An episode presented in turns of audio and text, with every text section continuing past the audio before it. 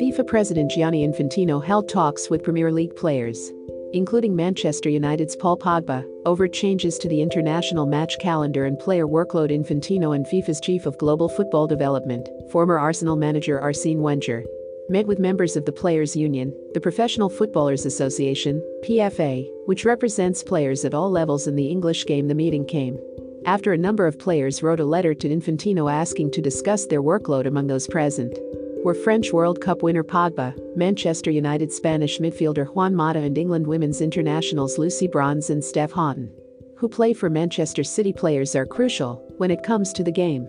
When speaking about the calendar, when we speak about the load, the number of days, the kind of competitions that we want to organize, Infantino said of course.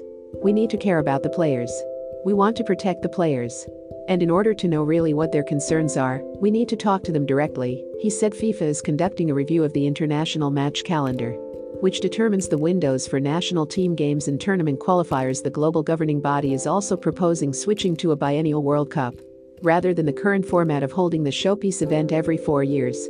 A plan which has met with strong opposition in European football. Infantino said that issue had come up in discussions, but was not the main focus of the talks. It was less about the biennial World Cup and much more about the international match calendar, how to fit in international team games, how to make sure that the games that are played for the club and national team level are really meaningful, and the players are put in the best conditions to play the best possible tournament. He said, of course, the biannual World Cup was mentioned as well. There are different views, but we didn't seek any sort of opinion in terms of are you in favor, are you against.